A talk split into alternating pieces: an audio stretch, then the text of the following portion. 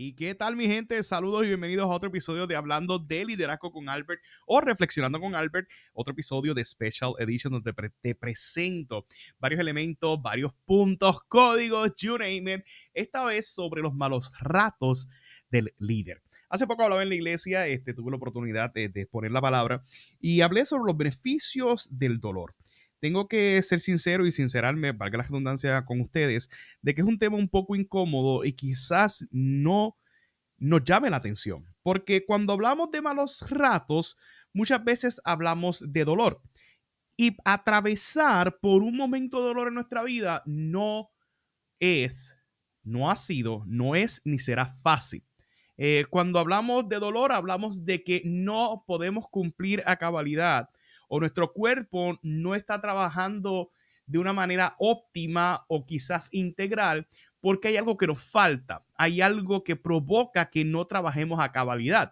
Si hablamos de dolor, es decir, me duele la pierna, pues no puedo caminar bien porque me duele la pierna. Eh, quizás tengo una congestión nasal y allí pues todo eh, eh, eso vuelve una dolencia que no me permite o dificulta la manera de respirar, por ende conlleva, afecta mi sistema respiratorio y el cómo yo llevo a cabo mi cotidianidad.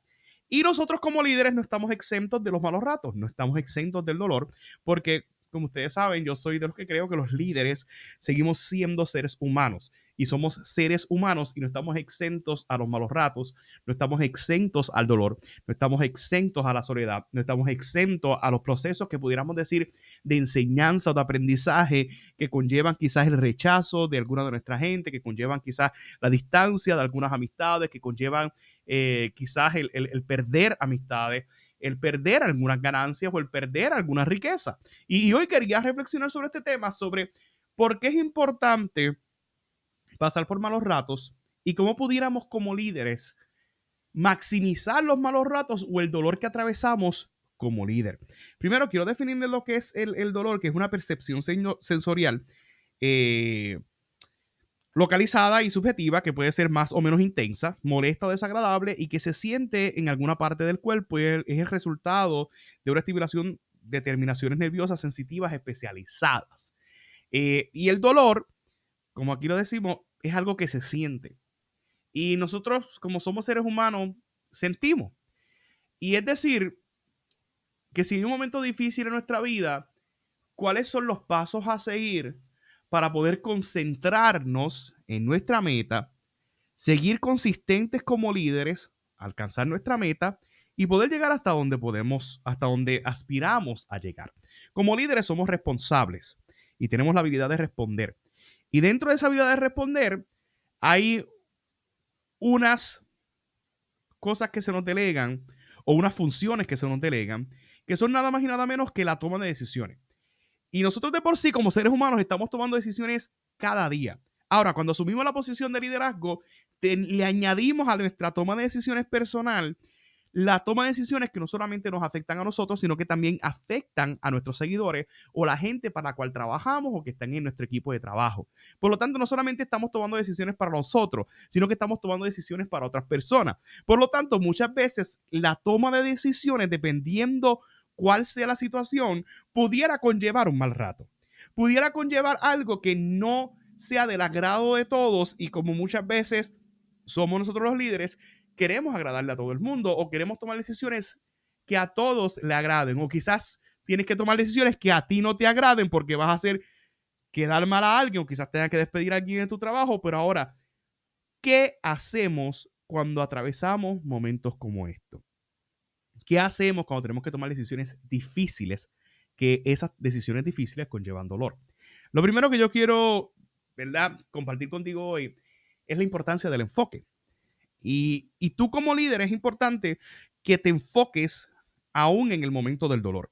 Que tengas claro la importancia de estar enfocado cuando estás eh, enfrentando un momento difícil. Y yo te pregunto, ¿cuál es tu enfoque o cómo tú te enfocas para tú poder alcanzar la meta no importando el dolor. Cuando tenemos una meta de bajar de peso, uno de nuestros enfoques es estar bien de salud. Otro de esos enfoques es lucir bien. uno de mis enfoques favoritos en ese sentido es que la ropa me quede bien o que vaya a medirme una camisa o un pantalón y me quede bien. Entiéndase que los botones cierren, entiéndase que los gabanes cierren, que sea cómoda. Entonces, ¿cuál es tu enfoque cuando tú tienes que pasar por el dolor? Por ejemplo, no me digas tú a mí que es bueno el dolor de ir a hacer ejercicio. El dolor de que quizás en vez de consumir algo, tengas que consumir otra cosa porque entras en un proceso de dieta. Es un dolor que pudiéramos decir que es bueno porque sabes que te va a evitar un dolor más significativo más adelante o un dolor que conlleva cierto grado de arrepentimiento.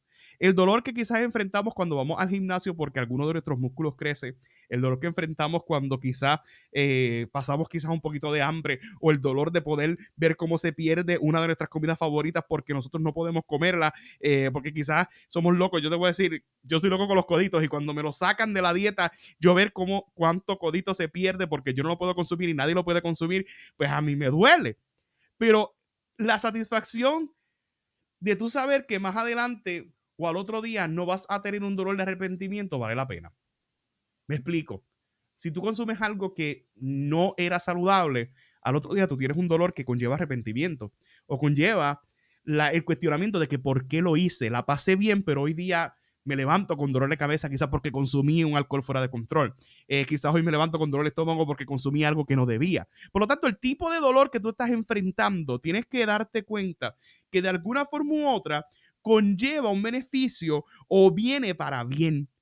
Entiéndase que cuando tú estás enfocado, no importa el dolor que tengas que enfrentar, tú estás enfocado y estás concentrado en eso que tienes que alcanzar. Uno de los dolores que pudiéramos enfrentar, y te lo digo yo, es el dolor de estudiar. El dolor de estudiar de que quizás sacrificar algo que nos llame la atención o que nos guste, alguna fiesta, algún party y no podamos ir porque tengo que estudiar, porque tengo que prepararme, porque tengo que leer. Mientras todos están celebrando, pues yo tengo que enfrentar este dolor, pero yo sé en mi enfoque que no está de más el prepararme. Un dato bien interesante son las competencias de oratoria. Eh, yo soy parte de una organización que hace competencias de oratoria. Y estas competencias de oratorias se llevan a cabo en, convenciones. Y las finales se dan en convenciones. ¿Y qué pasa? Que en estas convenciones hay tanto trabajo durante el día que en la noche eh, son todas fiestas. Y muchas veces quienes compiten en oratoria tienen que cuidarse de participar de esas fiestas porque quizás al otro día tienen que amanecen con dolores y al otro día tienen la competencia. Por lo tanto, tienen que hacer unos sacrificios que son dolores que al otro día va a tener un valor el haber atravesado ese mal rato o ese dolor que quizás tuviste que hacer un sacrificio. Porque los líderes sacrificamos muchas cosas y ese sacrificio conlleva dolor. ¿Quién dijo que eso no conlleva dolor? Pero lo bueno de esto es que cuando tú tienes tu enfoque en que mañana vas a competir en oratoria y que vas a salir bien y que te cuidaste y saliste bien porque quizás sacrificaste algo, vale la pena. El atleta se sacrifica porque está practicando para poder alcanzar un campeonato cuando quizás sus compañeros están celebrando, festejando y no están practicando como él. Y él sabe que mañana su enfoque está en poder ganar esa carrera. Por lo tanto, tú como líder no estás perdiendo tu tiempo cada vez que sacas ratitos para escuchar podcast. No pierdes tu tiempo quizás sacrificándote eh, leyendo un libro o quizás buscando información o artículos o quizás investigando, quizás explorando, quizás quedándote hasta tarde, porque ese dolor, cuando tú estás enfocado, estás seguro de lo que tú estás haciendo, vale la pena. Cuando tú estás enfocado en tu meta, tú sabes muy bien que el estar haciendo ejercicios en el gym o en el gimnasio vale la pena porque te mantienes enfocado. Dentro del dolor, dentro del mal rato, tú como líder cómo permaneces enfocado. ¿Cuál es tu enfoque? ¿Tú te has dado cuenta que cuando uno se enfoca en algo o está concentrado en algo, todo cambia porque vas dirigido a eso? De que hay muchas distracciones y habrán distracciones, siempre van a estar. Pero cuando tú te mantienes enfocado, quizás conlleve tiempo, quizás conlleve dolor, pero tu enfoque va a hacer que tú permanezcas haciendo lo que tienes que hacer para poder alcanzar esa meta porque estás enfocado en eso. Por lo tanto, tienes que tener claro tu enfoque. Porque cuando tú tienes claro tu enfoque, no importa lo que tengas que atravesar, lo vas a atravesar y sabes que vas a llegar a la meta en algún momento dado. Cuando yo estudiaba en la universidad, yo estudiaba música y me desesperaba a veces tomar cursos que yo sabía que no me iban a servir de nada. Tomar cursos que quizás yo decía, Dios mío, tengo que, me puedo dar de baja, pero ¿qué pasa? Si me doy de baja, es un curso que es necesario para poder completar mi currículo o quizás completar mi meta académica. Por lo tanto, que yo hice, me sacrifiqué, esperé, tomé los cursos, desarrollé paciencia, desarrollé tolerancia y mi enfoque siempre era ese, terminar mi bachillerato porque cuando termine mi bachillerato, puertas en otros lugares se me pueden abrir para poder alcanzar lo que yo quiero. Por lo tanto, ¿cómo tú te enfocas? ¿O cuál es tu enfoque? Número dos, cuando tú estás enfocado, hay algo que también yo hacía cuando estaba en la, en la universidad, es que estaba en cierta medida escribiendo mi biografía. Yo no sé si a ti te pasa que cuando pasas por un momento difícil, todo lo que está pasando en ese momento lo grabas. Daniel Goldman en su libro de inteligencia emocional habla de cómo el ser humano recuerda cada detalle de alguna peripecia o de alguna situación difícil en su vida. Y me explico. Yo creo que te puedo preguntar a ti, ¿dónde estabas tú, si eres puertorriqueño, durante el huracán María? Eh, ¿Qué estabas viviendo? Yo estoy seguro que como es un evento eh, primordial en tu vida, recuerdas cada detalle. Si yo te pregunto dónde estabas tú o qué pasó cuando perdiste algún familiar, recuerdas cada detalle de que estabas en algún lugar y alguien te llamó y ahí saliste corriendo para el hospital o saliste. Según, hay momentos significativos que, envuelven dolor, hay momentos significativos positivos que también guardamos las memorias y, las cosas bonitas de ese momento, cada detalle, cada, cada punto y, y es más, hasta cada minuto, hasta cada hora y recordamos, yo creo que aquí hablamos en la pandemia, mira, y eso fue cuando estábamos en plena pandemia, que tuvimos que coger, etcétera, etcétera. Y siempre hay historia para contar. Y estoy casi seguro que cuando tú estás atravesando un momento difícil, tú estás como que acumulando información y estás como si estuvieras escribiendo tu libro para cuando le tengas que contar a alguien. Y yo te quiero exhortar a que aún en tu momento difícil, no, olvides de tu, no te olvides de tu biografía.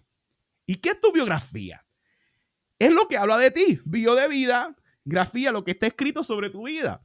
Y yo recuerdo que en la universidad, yo en cierta medida, algo que hacía cuando estaba eh, en la universidad es que iba a los recitales y me concentraba en, en las biografías de, de, de los concertistas. Y yo decía, wow, yo estoy trabajando para mi biografía. Entonces yo decía, ¿cómo yo puedo trabajar para poder este, tener una biografía eh, excelente. Y yo decía, espérate, voy a meterme a esta organización para que en mi biografía dice, diga, Albert Troche fue parte de tal organización para tal fecha. Albert Troche presidió esto para tal fecha. Albert Troche, eh, luego de eso, en tal año, eh, participó de tal lugar o cantó en este lugar, porque me sorprendía tanto las biografías que yo me veía reflejado en ella. Por lo tanto, tú como líder, a pesar de los malos ratos o de los sacrificios que estás haciendo en tu vida y de los dolores que estás atravesando, cómo estás escribiendo tu biografía o cómo quieres que se lea tu biografía. ¿Te gustaría que en tu biografía diga, posee un bachillerato en ta, ta, ta, ta, ta? Posee una maestría en tal, ta, ta, ta, ta. Y una certificación en tal, tal, tal. De tal año a tal año presidió tal organización y mientras presidió la organización fue que se fomentó, etcétera, etcétera. Dentro del mal rato, procura siempre y enfócate en la biografía de tu vida en lo que se va a escribir en tu biografía. Y algo bien interesante es que cuando tú perteneces a varias organizaciones, como es mi caso, a mí me encanta porque en cada organización yo veía que quienes aspiraban a puestos grandes tenían una historia de vida en esa organización. Por lo tanto, aspiraban a, posiciones o a puestos en la organización y desarrollaban carrera. Y entonces ahí yo aprendí a hacer una biografía para cada organización en la cual yo estaba. Me explico. En el Club de Leones yo eh, asumí varios puestos y asumí la responsabilidad de varios proyectos para que cuando yo fuera a aspirar a un puesto en el Club de Leones, yo tuviera mi propia biografía. En la Cámara Junior también. Eh, cuando decidí ser presidente nacional, ya yo tenía una vasta experiencia en la carrera en la organización, no necesariamente en mi campo universitario, ni necesariamente en los otros proyectos que yo estaba envuelto, sino que tenía mi propia biografía de malos ratos en esa organización, por ejemplo, y en la otra organización y cómo tú estás desarrollando tu biografía en la organización en la cual tú estás, que todas esas biografías complementan la biografía grande de tu vida o la global y la general. Por lo tanto, cuando estamos atravesando malos ratos, procura que sean malos ratos que tú puedas escribir sobre ellos, que tú los puedas citar, que tú puedas hablar de ellos. Un ejemplo, el mal rato de escribir un artículo, que para muchos quizás es fácil, pero ese sacrificio de sacar un tiempo para escribir en una revista, pues conlleva un sacrificio y es bonito cuando dicen ha publicado en tal revista. Eh, esto es para los del campo académico. Eh, cuando el más rato de presentarte en público que uno se pone bien nervioso, se ha presentado en tal salón, le ha presentado y le ha hablado a miles de personas. Y esa preparación y ese sacrificio conlleva un elemento o un eslabón en esa biografía e historia de tu vida. Enfócate, enfoque, concéntrate en tu biografía. Número tres, espera. Es importante esperar. Y, este, y, esto es lo más difícil porque lo más fuerte del dolor es que el dolor, muchas veces la sanación de ese dolor conlleva esperar. Y esperar, vivimos en una generación que no importa la generación que estemos viviendo, todo lo queremos resolver rápido. Yo ahora mismo estoy tratando de avanzar para yo poder saber o tener esa satisfacción de que tengo un podcast más en mi carrera y me estoy desarrollando más mis, este, mis pensamientos, organizándolos más para compartirte ideas más adelante o que simplemente se quede en la historia de mi vida o en la historia o en algún perfil que te compartí mis conocimientos y mis reflexiones. Por lo tanto, es importante desarrollar esta destreza de la espera. Porque en la espera tú sabes muy bien que en esa espera, fíjate que esa espera envuelve enfoque y envuelve biografía. Cuando estamos, eh, si es contado la historia o has pasado la experiencia de estar en un hospital, valga la redundancia, hospitalizado, eh, esa espera que desespera, sabes muy bien que tiene que pasar cierto grado de tiempo para ver una mejoría en, el área donde tienes alguna dolencia o en el área donde no hay una funcionalidad para que tu cuerpo pueda estar en bienestar o puedas eh, estar con, como diríamos, con en la libre comunidad o en la ciudad o en la comunidad, porque hasta que no estés sano completamente o que el doctor no vea que sí, no vas a contraer una infección mayor o no vas a contagiar a nadie, pues ya te pueden dar de alta. Por lo tanto, hay un proceso de espera. Las cicatrices de una herida no se curan de la noche a la mañana. Y entonces esa espera provoca que vivamos en una sociedad que deteste el dolor, que odiemos el dolor y que no le demos el proceso debido al dolor. Hace poco hablaba con un gran amigo que estaba desesperado por mejorarse, entonces buscó todas las medicinas, buscó todas las pastillas y yo le dije, mira, el cuerpo es bastante inteligente y la mejor medicina para tu cuerpo, sí, no te puedo negar que hay este, en cierta medida beneficios. Eh, la medicina se hizo, ¿verdad? Eh, para quedarse y yo no te niego que yo soy uno que si tengo que ir al hospital a ponerme un suero, una inyección o tomarme una pastilla, tomarme un jarabe, me lo tomo porque quiero, ¿verdad? Sanarme. Pero la gran mayoría de los doctores, cuando nos recetan algo o vamos en una situación médica, nos mandan a descansar. Y yo le decía a mi amigo, mira, pana, la mejor cura para que mañana puedas hablar mejor y se te quite esa ronquera eh, no está en el remedio casero combinado con las medicinas, porque les juro que, que, de verdad que tenía un jebulú. Acuéstate a dormir, descansa. Y yo he visto cómo, cómo hay un poder sanador en una buena ducha en un buen acostarme a dormir. En ese proceso de espera, porque si el proceso de espera yo lo acompaño con cierto descanso, me va a venir bien. Y la espera siempre va a ser difícil, no importando. La espera sobre la aprobación de un permiso, sobre la aprobación de un proyecto, sobre eh, algún señalamiento, sobre alguna decisión, conlleva un desespero. Y más tú como líder cuando le tienes que dar una respuesta a alguna gente que te está siguiendo. Por lo tanto, ¿cuáles son los beneficios de la espera? ¿Y por qué es importante esperar? ¿Cada cuánto tú has desarrollado esa destreza o esa competencia de saber esperar? Porque el saber esperar conlleva tener paciencia, tener tolerancia. Y hoy día vivimos en una sociedad, un mundo que necesita líderes con paciencia y con tolerancia, que estén dispuestos a esperar. Porque si nadie quiere esperar, entonces, ¿cómo tú marcas la diferencia como líder si no quieres esperar? Por lo tanto, para que tú tengas sanación o tú te sanes en un proceso difícil de tu vida, un mal rato o en un dolor como líder, es importante que además de enfocarte, concentrarte en tu biografía de vida, que espere. Porque cuando tú esperas, tú estás viendo cómo se está desarrollando tu biografía porque estás claro de tu enfoque. ¿Vieron aquí cómo mezclé los tres puntos que he compartido hasta el momento? Luego de eso, el cuarto punto que te quiero eh, compartir hoy es que te comunique. Que comuniques cómo te sientes. Por eso es que es importante que como líderes tengamos un equipo de mentores, de consejeros y de amigos o de advisors, o de advisors, perdón, que nos den luz en el camino y que tengamos con quien desahogarnos en estos momentos de espera. Que juntos vayamos construyendo, construyendo eh, esa biografía de vida y que juntos te ayuda a ti a proyectarte. Por lo tanto, con quién tú te comunicas, con quién lo comunicas, cómo lo comunicas, estos procesos quizás difíciles o de malos ratos en tu vida. Y concluyo con esto. Aprende la importancia de escarmentar.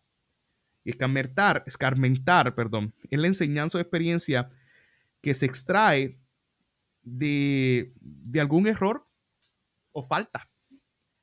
Y es que hay dolores que nos llegan de por sí. Y hay otros dolores que son buscados. Hay unos malos ratos que yo busqué y hay otros malos ratos que simplemente me llegaron. Y si usted es un líder inteligente, usted va a procurar, o le exhorto a que procure evitar malos ratos, porque los malos ratos de por sí siempre van a llegar. Ahora, que usted busque malos ratos va a sumar malos ratos a los malos ratos que usted tiene. Que usted sume dolor o que usted se busque dolores, le va a sumar a los dolores que usted tiene en su vida ahora mismo. Por lo tanto, hay una frase que me tiene enamorado y me he tenido enamorado todas estas últimas semanas, y es que uno escoge sus batallas. Ahora, la pregunta que te hago yo como líder, ¿cuáles son las batallas que tú optas o decides tomar o decides escoger?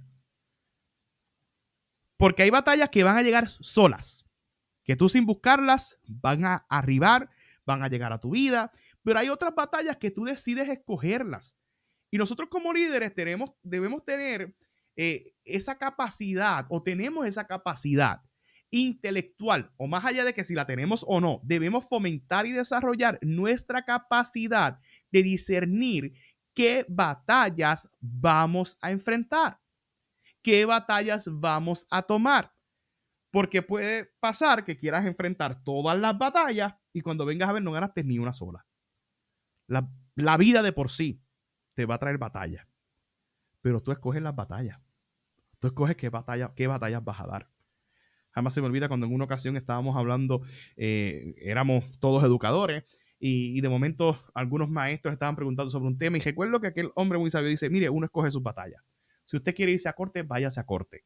Eh, a veces en, la vida eh, queremos, hablamos como si ir a la corte o pasar por un proceso judicial fuera fácil y la realidad es que no es fácil porque ¿sabe qué? Es un proceso doloroso que conlleva espera.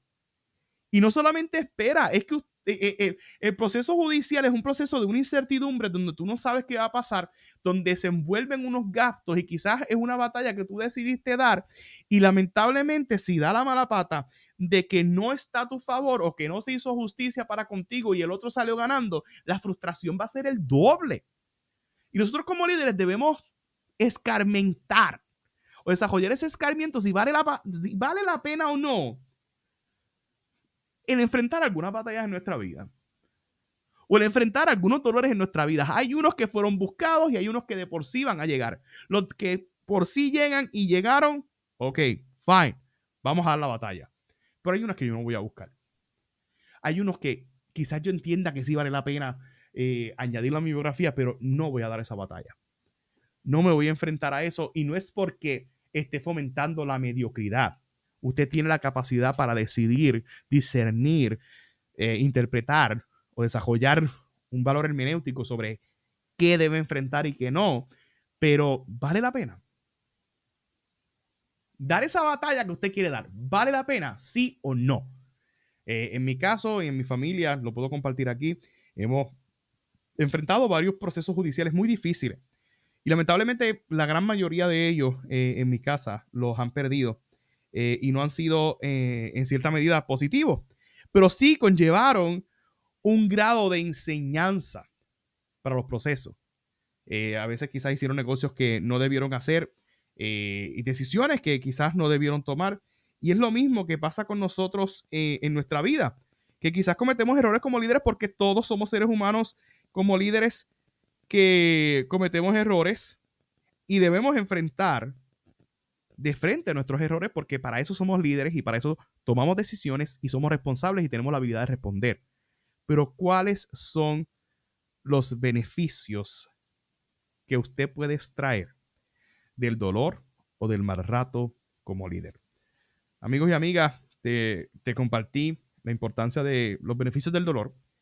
Eh, y te compartí varios puntitos aquí que es pertinente y meritorio que conozcas para que puedas enfrentar la vida y puedas enfrentar los dolores y los malos ratos que enfrentes como líder. Primero, enfócate. Número dos, aprende a esperar. Número tres, comunícalo. Número cuatro, escarmienta o escarmentar o desarrollar, ¿verdad? Esta habilidad de escarmentar y que pudiéramos aprender de todos y cada uno de estos proyectos. Dentro de ese enfoque, no te olvides que estás construyendo tu biografía de vida como líder y cómo tú quieres que te vean en un futuro. Cuando a ti te inviten a hablar a algún lugar, ¿qué experiencias tienes para contar? ¿Qué vivencias y aprendizaje obtuviste de cada decisión que tomaste como líder? Que hoy día quizás te pone a pensar, fíjate, eso hice mal, o quizás tú digas, fíjate, esa decisión que tomamos en aquel momento me criticaron y hoy día vemos el fruto de esa decisión que tomamos como líderes, porque estamos en un proceso de constante crecimiento. Así que, mi gente, como dice eh, Pablo en su carta a los romanos, también nos alegramos al enfrentar pruebas y dificultades porque sabemos que nos ayudan a desarrollar resistencia Así que resistencia es lo que necesitamos tú y yo como líderes, así que continuemos fortaleciendo esas destrezas de buenos seres humanos para ser buenos líderes. Esto es todo por hoy. Bendiciones, que la pasen bien.